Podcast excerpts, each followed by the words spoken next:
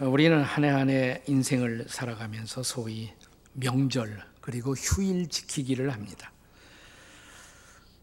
오늘 우리에게 있어서 명절이란 또 휴일이란 하루 이틀 이렇게 쉬어 쉬면서 가족들이 어디론가 나들이 할 수 있는 날로만 그렇게 기억이 됩니다. 그리고 그런 날이 되면 의뢰 우리 가족들은 자녀들에게 이렇게 질문하죠. 이번 휴일에 우리 어디로 가면 좋겠니? 어디로 놀러 가면 좋겠니? 그런데 이스라엘 백성들의 명절 지키기는 오늘의 우리와 매우 달랐습니다. 한마디로 그들의 명절 지키기는 우리보다 훨씬 더 교육적이고 그리고 신앙적이었습니다. 그것이 저는 오늘의 유태인들의 정체성을 만들고 그들이 세계적 영향을 끼치는 민족이 된 중요한 원인이 되었다라는 생각을 합니다. 자, 이스라엘 백성들에 있어서 명절이 많이 있지만 가장 중요한 의미를 갖는 한 명절, 절기, 그것이 바로 6월절입니다. 6월절. 6월절이 되면 하루 종일 지키는 여러 가지 의식이 있어요. 그러면 자녀들이 자연스럽게 이런 질문을 할 것입니다. 아빠, 엄마, 우리가 왜 이렇게 6월절을 지켜야 하지요? 네, 그때 질문하는 자녀들에게 성경은 이렇게 가르치라고 기록을 하고 있습니다. 출애굽기 12장 26절과 27절의 말씀입니다. 같이 읽겠습니다. 시작. 이후에 너희 자녀가 묻기를 이 예식이 무슨 뜻이냐 하거든 너희는 이르기를 이는 여호와의 유월절 제사라. 여호와께서 애굽 사람에게 재앙을 내리실 때 애굽에 있는 이스라엘 자손의 집을 너무사 우리의 집을 구원하셨느니라 하라 함에 백성이 머리 숙여 경배하니라. 아멘. 그렇습니다. 이스라엘 역사 속에서 가장 의미상으로 중요한 의미를 가지는 절기, 그게 6월절입니다. 2월절은 이스라엘 민족의 치욕적인 역사와도 결부되어 있습니다. 이스라엘 민족이 애굽 땅에 노예가 되어 있었던 사건이 그 배경이죠. 그리고 동시에 가장 감격적인 사건, 그것은 그들이 노예된 상태, 노예된 자리에서 자유를 얻고 해방을 얻은 출애굽한 날과 연관되어 있는 것. 그게 바로 6월절이죠.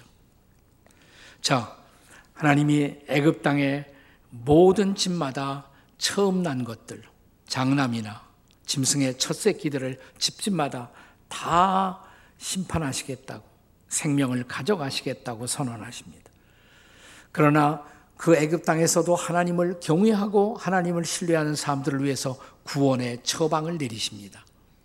가족의 숫자대로 어, 양을 잡아 그 양의 피를 좌우 좌우 설주와 문설주와 인방에 좌우 설주와 인방에 양의 피를 바르면 그 집만은 내가 들어가서 그 집에 처음 난 것을 생명을 가져가는 심판을 내리지 아니하고 그 집을 그냥 넘어가리라 그랬어요. 넘어가리라.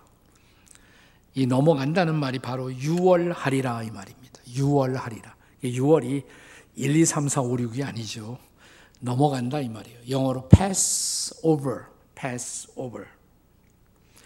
자, 다시 말하면 하나님의 말씀을 믿고 그대로 행한 집들은 심판의 그 밤에 은혜를 경험합니다. 그리고 그런 집들은 구원을 경험한 것입니다. 이러한 구원을 경험한 이스라엘 백성들에게 하나님은 이제 해마다 그 명절을 지켜야 한다고 명을 내리십니다. 그래서 이스라엘 백성들은 6월절을 지키고 애굽을 떠났어요. 에집트 땅을 떠난 것입니다. 그리고 아마 에집트 땅을 떠나서 시내산까지는 아마 두 달쯤 걸렸을 것이라고 그 당시에 상황 속에서는 한 두 달 걸렸을 거예요. 그리고 시내산에 왔어요. 그리고 1년 가까운 시간이 지나가자 다시 6월절이 돌아오는 것입니다. 이제 그들은 시내산에부터 시작해서 본격적인 광야 여행을 준비하면서 유월절을 지키게 됩니다. 이것이 본문의 배경이에요. 자, 본문 1절과 2절을 함께 같이 읽겠습니다. 시작.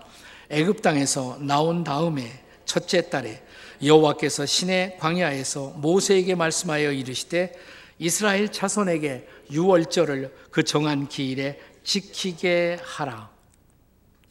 이스라엘 백성들이야 실제로 애굽 땅의 압박과 해방을 경험한 사람들이니까 유월절을 지키는 것이 의미가 있었겠죠. 하지만 여러분과 제가 유월절과 무슨 상관이 있단 말입니까? 오늘을 사는 신약 시대를 살아가는 그리스도인들에게 있어서 유월절의 의미는 도대체 무엇일까요? 저는 한마디로 유월절 절기가 가르치는 레슨의 핵심은 감사에 있다고 생각해요. 감사. 당신의 백성들이 주의 백성들이 하나님의 백성들이 구약이든 신약의 백성들이든 감사의 정신을 잃지 않고 살아가도록 하나님이 만드신 장치가 유월절의 레슨인 것입니다. 자, 그렇다면 오늘을 살고 있는 우리들은 무엇을 감사해야 한단 말입니까? 유월절을 생각하면서 우리가 감사해야 할 것은 무엇일까요? 그 첫째는 구원에 대한 감사입니다. 다 같이 구원에 대한 감사. 네, 구약의 유월절 절기의 핵심에 있었던 것은 어린 양의 희생입니다. 어린 양을 잡아서 그 피를 문설주 좌우 인방과 기둥에 그 피를 발랐단 말이죠. 어린 양이 희생했어요. 그런데 그 어린 양은 신약 성경에 와서는 우리의 죄를 속죄하고 우리를 죄에서 해방하기 위해서 십자가에서 피 흘리신 예수 그리스도의 사건과 연결이 됩니다. 자, 고린도전서 5장 7절의 말씀을 보시겠습니다. 함께 같이 읽습니다. 고린도전서 5장 7절 시작. 우리의 유월절 양 그리스도께서 희생되셨느니라. 우리의 유월절 양이 누구라고 그랬어요? 그리스도 그랬어요. 그리스도. 즉 유월절에 어린 양이 희생하여 피가 흘려지고 뿌려진 것처럼 인류의 속죄의 어린 양 되신 예수님이 십자가에서 피 흘려 피 뿌림으로 우리의 구원, 우리의 해방, 우리의 속죄가 이루어졌다는 것입니다. 그것을 잊지 말고 감사해야 한다는 것입니다. 찬송가 265장의 가사는 이 사건을 이렇게 노래하고 있습니다. 주 십자가를 지심으로 죄인을 구속하셨으니 그 피를 보고 믿는 자는 주님의 진노 면하겠네. 후렴에 내가 그 피를 그 피를 유월절 그 양의 피를 볼 때 내가 널 넘어서 가리라. 패스오버 넘어서 가리라.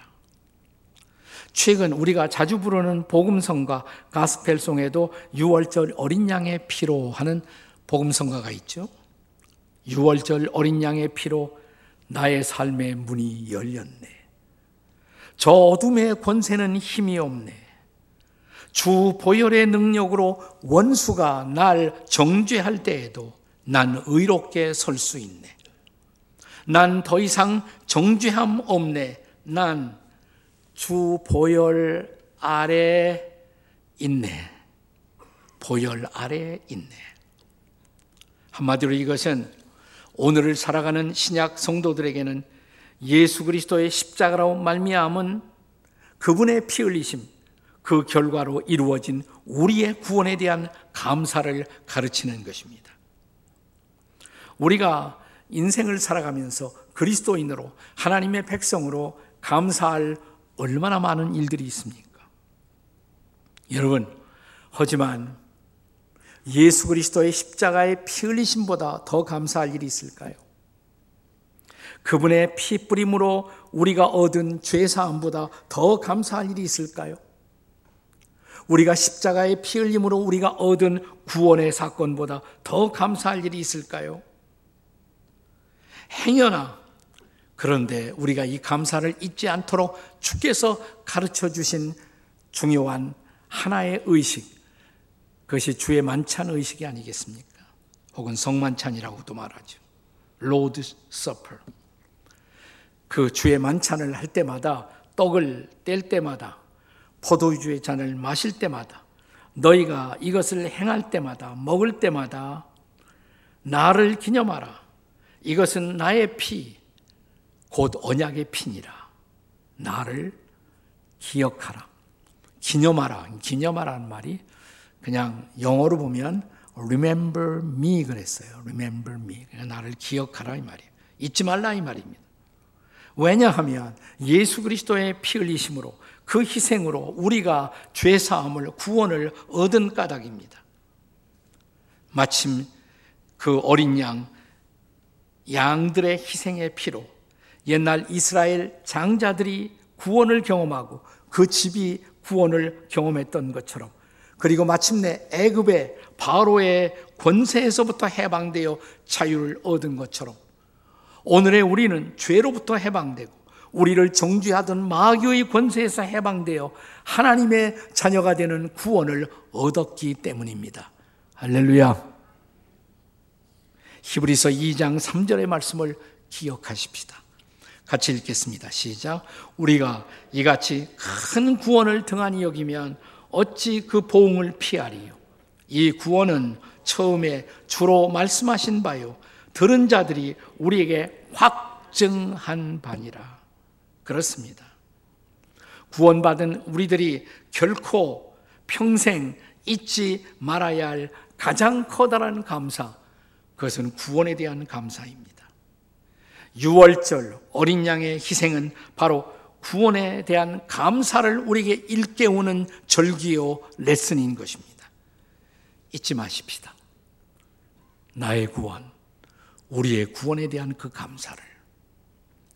네. 6월절 절기가 일깨우는 또 하나의 감사. 그것은 두 번째로 가족에 대한 감사입니다. 가족에 대한 감사. 다 같이 가족에 대한 감사. 본래 오리지널 6월절은 가족을 향해, 가정을 향해 명령된 그런 절기였습니다. 자, 출애굽기 12장 3절의 말씀을 다시 한번 읽겠습니다. 같이 읽습니다. 시작. 너희는 이스라엘 온 회중에게 말하여 이르라. 이달 열흘에 너희 각자가 어린 양을 취할지니 각 가족대로 그 식구를 위하여 어린 양을 취하되 그래서 어린 이 6월절 행사는 가족 행사예요. 가족 이벤트인 것입니다. 이미 말씀드린 것처럼 어린 양을 잡아 그 피를 좌우 설주와 문인방에 그 피를 뿌립니다. 그로써 그 집의 장남이 구원을 경험합니다. 근데 장남만의 구원이겠어요? 그건 그 집의 구원인 것입니다. 마침내 온 집안이 하나님의 구원을 경험하는 것입니다. 6월절과 함께 이스라엘 명절에서 함께 같이 오는 절기가 있어요. 무교절입니다. 무교절. 6월절 시작되면 바로 그 다음에 또 무교절이 따라와요. 무교절이라는 말은 없을 무자, 누룩교자. 누룩, 집안에서 누룩을 없애요. 왜냐하면 누룩은 죄의 상징이고 우리가 죄에서 구원받은 것을 기념하는 것이기 때문에 누룩이 없어야 합니다. 그래서 집에서 깨끗이 청소하고 누룩을 없애는 그런 행사를 진행합니다. 이러한 사건을 통해서 자자손손 6월절의 의미를 자손들에게 전달하곤 했습니다. 자, 이미 우리가 출애굽기 12장 26절에서 본 것처럼 이후에 너희 자녀가 묻기를 이 예식이 무슨 뜻이냐? 아빠, 엄마, 도대체 왜 이렇게 하죠? 하거든 그 의미를 잘 설명해라 이 말이에요. 자, 6월절은 어린 양의 희생을 감사하되 가족이 함께 모여 드리는 가족적인 감사의 절기였습니다. 가족이 함께 예배하고 가족이 함께 감사를 드렸습니다. 6월절은 가족에 의한 가족을 위한 감사의 절기였습니다. 본래요, 가족이란 단어는 사실은 한문도 아니고 일본어에서 온 것이라고 그래요. 가족이란 단어가 일본어에서. 그러니까 순수 뭐 그것도 한문과 관련이 있지만 그래도 본래 오리지널 의미에 가까운 것이 있다면 가족은 사실은 식구입니다. 식구. 먹을 식자, 입구자. 같이 먹는 사람이 식구잖아요. 밥을 함께 먹는 사람들. 뿐만 아니라 생존의 위기가 올 때 고난을 함께 하는 사람들이 바로 가족이죠. 자, 6월절 심판의 밤에 하나님의 말씀을 믿는 사람들은 그 심판의 천사가 집집마다 다가올 때 얼마나 가슴이 조였겠어요. 그러나 그들은 함께 예배했습니다. 함께 기도했습니다. 그리고 심판의 밤이 지나가고 아침이 밝아옵니다. 그 가정에 장남은 아직도 살아 있었습니다. 얼마나 놀라운 감사였을까요? 그날 아침 드린 그 예배는 얼마나 다른 예배였을까요? 여러분, 우리 육체가 구원받는 것도 그렇게 감사한데, 하물며 영원한 구원을 얻었다. 이것은 얼마나 커다란 감사의 조건입니까? 온 세상이 하나님 앞에 범죄했고, 하나님의 심판을 피할 수가 없어서 홍수가 온 지구를 덮었을 때, 한 가족이 구원을 받았죠. 노아의 홍수 심판에서. 노아의 가족이죠, 물론. 노아의 가족. 자, 이 노아의 가족의 감사는 얼마나 대단했을까요? 바라보니까 모든 것이 죽음이에요. 죽음의 바다였어요. 그런데 믿음으로 방주를 예비해서 구원 얻었던 노아 가족의 감사를 상상해 보십시오. 히브리서 11장 7절을 함께 읽겠습니다. 히브리서 11장 7절 같이 읽습니다. 시작. 믿음으로 노아는 아직 보이지 않는 일에 경고하심을 받아 경외함으로 방주를 준비하여 그 집을 구원하였으니 이로 말미암아 세상을 정죄하고 믿음을 따르는 의의 상속자가 되었느니라. 아멘. 그래서 가족 중에 한 사람이 구원을 얻는다는 거 보통 일이 아니에요. 그러니까 노아가 시작했잖아요. 근데 노아의 가족이 다 구원을 받았어요. 그리고 믿음의 가족의 상속자가 되었어요. 한 사람이 믿는다는 것은 그 한 가정을 구원하는 것이고, 가정의 구원은 한 도시의 구원이 된 것입니다. 바울 사도가 복음을 들고 어, 마케도니아로 가라는 명령을 받아서 마케도니아의 첫성, 유럽의 첫 번째 도시 빌립보에 왔을 때 바울은 전도하다가 붙잡혀서 감옥에 끌려가죠. 체포를 당합니다. 이 사람들이 이상한 풍속을 전한다. 매우 맞았습니다. 간수들에 의해서 고문을 당하고 그리고 등이 터졌습니다. 네, 그 밤 바울과 신라 일행은 일어나 하나님을 찬양합니다. 핍박을 받고 박해를 받으면서도 찬양하는 이 사람들. 근데 그 순간 그들이 찬양하고 예배하고 있었을 때 감옥이 흔들리는 지진이 일어납니다. 바울과 실라는 동요 없이 하나님을 찬양합니다. 이 놀라운 광경을 보고 겁에 질린 감옥의 간수들이 바울과 실라 앞에 엎드려서 이렇게 말하죠. 선생들아, 어떻게 해야 구원을 얻을 수가 있느냐고. 그때 바울이 이 감옥의 간수에게 전했던 복음, 오리지널 가스플, 우리가 지금도 자주 인용하는 빌립보에 전해진 복음 사도행전 16장 31절 다 같이 읽겠습니다. 시작. 이르되 주 예수를 믿으라. 그리하면 너와 내 집이 구원을 얻으리라. 아멘. 내 온 집이 구원을 받는다고. 네. 저는 이것이 얼마나 놀라운 것인지를 실감하는 사람 중에 한 사람입니다. 저는 저희 집에서 제가 처음 예수를 믿었어요. 그러니까 제가 예수를 믿을 때 우리 집안에 사돈의 팔촌까지 뒤져도 아무도 예수 믿는 사람 없었어요. 제가 처음 믿었거든요. 근데 지금은 저희 집 사돈의 팔촌까지 뒤져도 안 믿는 사람 찾기가 어려워요. 한 사람에게서 시작이 되는 거예요. 한 사람에게. 네. 자, 빌립보 감옥의 간수에게 전해진 복음 그것은 그 집 전체를 구원했죠.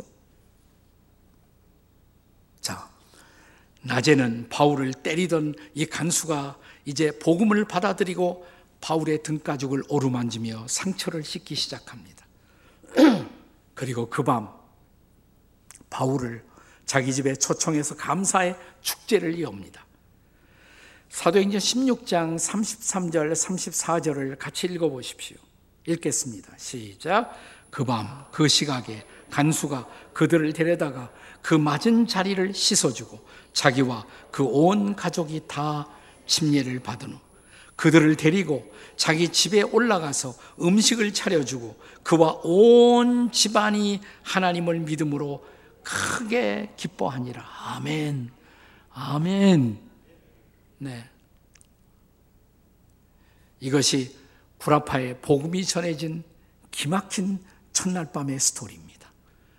그리고 유럽 대륙에 복음의 새벽이 밝아왔습니다. 한 사람이 변화되고, 한 가정이 변화되고, 한 도시가, 그리고 한 대륙이 변화되기 시작한 것입니다.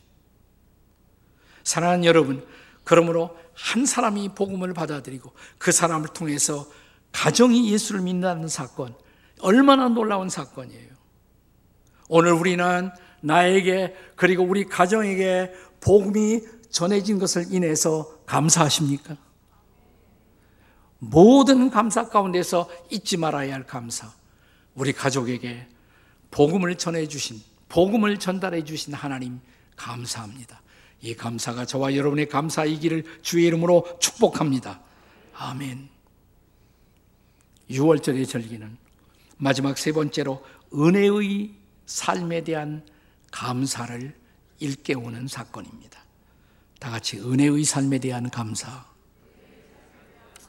자, 이스라엘 백성들에게 은혜의 결정적 시작이 출애굽 사건이에요. 출애굽 사건. 6월절 사건입니다. 그러니까 6월절 사건 때문에 출애굽 사건 때문에 그들은 은혜를 이해하게 됐어요. 은혜란 단어. 여러분 은혜의 뜻이 뭐예요? grace 은혜란 받을 자격 없는 사람들에게 일방적으로 베풀어지는 하나님의 사랑, 하나님의 호의, 자격 없는 우리에게 일방적으로 베풀어진 하나님의 사랑, 하나님의 호의, 그게 은혜예요. grace. 그런데 출애굽을 통해서 그 은혜를 아는 거죠. 6월절을 경험하고 출애굽을 통해서 아 하나님이 우리를 도와주셨구나. 이건 하나님의 은혜로구나. 우리가 자격이 있어서가 아니라 이것은 전적으로 은혜로구나. 근데 그것이 단 한 번의 은혜로 끝나는 것이 아니에요. 그것은 은혜의 시작이었습니다. 잠시 후 홍해 바다를 열고 건넌 것도 은혜였습니다. 쓴 물이 변하여 단물이 된 것도 은혜였습니다. 병들었던 그리들이 그들이 건강을 회복하고 치유를 경험한 것도 은혜였습니다. 만나와 메추라기가 하늘에서 쏟아진 것도 은혜였습니다. 구름 기둥, 불 기둥으로 인도함을 받은 것도 은혜였습니다. 그래서 애굽 땅을 떠날 때 하나님은 이스라엘 백성들에게 유월절을 지켜야 한다고 그 말은 뭐냐면 이 은혜를 계속해서 기억하라는 거예요. 은혜를 계속해서 기억하라는 거예요. 그래서 그들은 은혜를 경험하며 출애굽했고 또 1년이 지났습니다.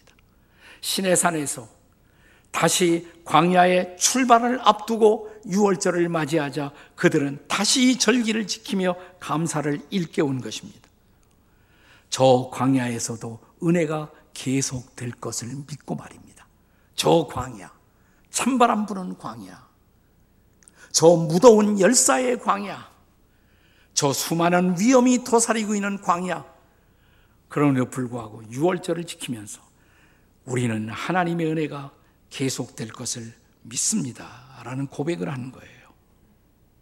사랑하는 여러분, 이 6월절 절기는 심지어 이스라엘 백성들이 아니었던 이방인들에게도 열려진 절기였던 것을 아십니까?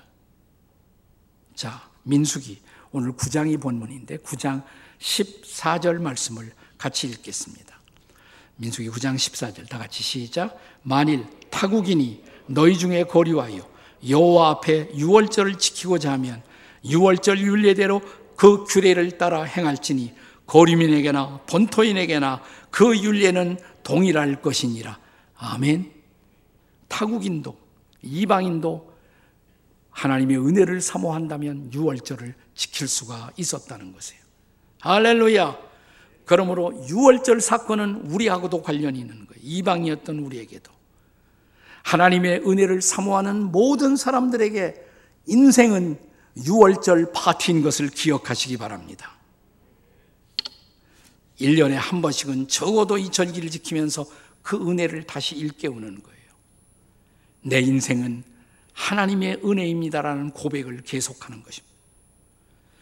여러분, 바울 사도가 어느 날 고린도전서 15장 10절에서 지금까지 살아왔던 인생을 돌이켜보며 고백했던 그 고백을 기억하십니까? 같이 읽겠습니다. 시작. 내가 나 된 것은 하나님의 은혜로 된 것이니 내게 주신 그의 은혜가 헛되지 아니하여 내가 모든 사도보다 더 많이 수고하였으나 내가 한 것이 아니요 오직 나와 함께 하신 하나님의 은혜로라. 아멘. 바울은 조금 지나가서 심지어 자신의 질병조차도 자신의 무력함조차도 다시 자신의 인생의 위기조차도 하나님의 은혜의 통로였음을 고백하게 됩니다. 이 말씀 기억하시죠? 이제 고린도 후서인데요. 12장 9절입니다. 같이 읽겠습니다. 시작. 나에게 이르시기를 내 은혜가 내게 족하도다. 이는 내 능력이 약한 데서 온전하여 짐이라 하신지라. 그러므로 도리어 크게 기뻐함으로 나의 여러 약한 것들에 대하여 자랑하리니 이는 그리스도의 능력이 내게 머물게 하려 함이라. 아멘.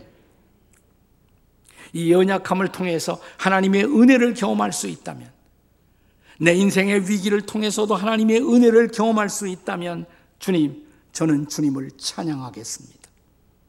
이게 바울의 고백이에요. 그렇다면 사랑하는 여러분, 우리 인생 속에서 그리스도인들에게 있어서는 은혜 아닌 것이 하나도 없습니다.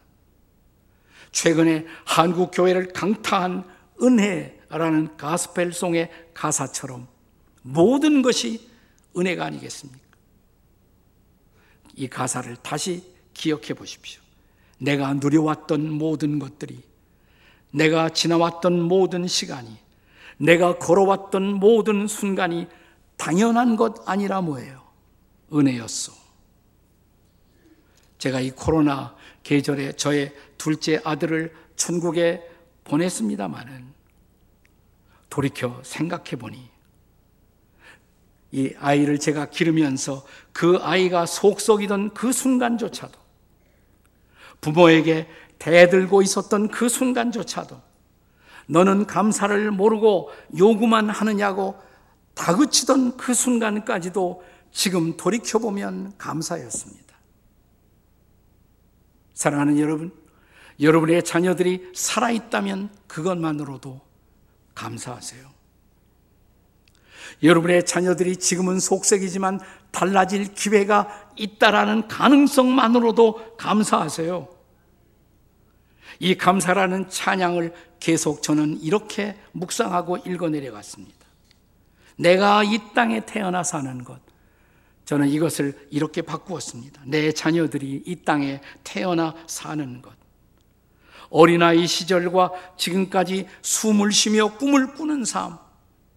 당연한 것 아니라 은혜였어. 내가 이걸 바꿔보세요. 내 자녀들이 하나님의 자녀로 살며 오늘 찬양하고 오늘 함께 예배하는 삶, 당연한 것 아니라 은혜였어. 모든 것이 은혜, 은혜, 은혜, 한없는 은혜. 이 은혜의 삶을 기대하십니까? 이 은혜의 삶을 붙들고 사시겠습니까? 그렇다면 오늘 저와 여러분은 다시 한번 주님 앞에 이 해피 패밀리, 가족을 생각하는 주일, 주 앞에 진정한 감사를 드릴 수 있어야 합니다.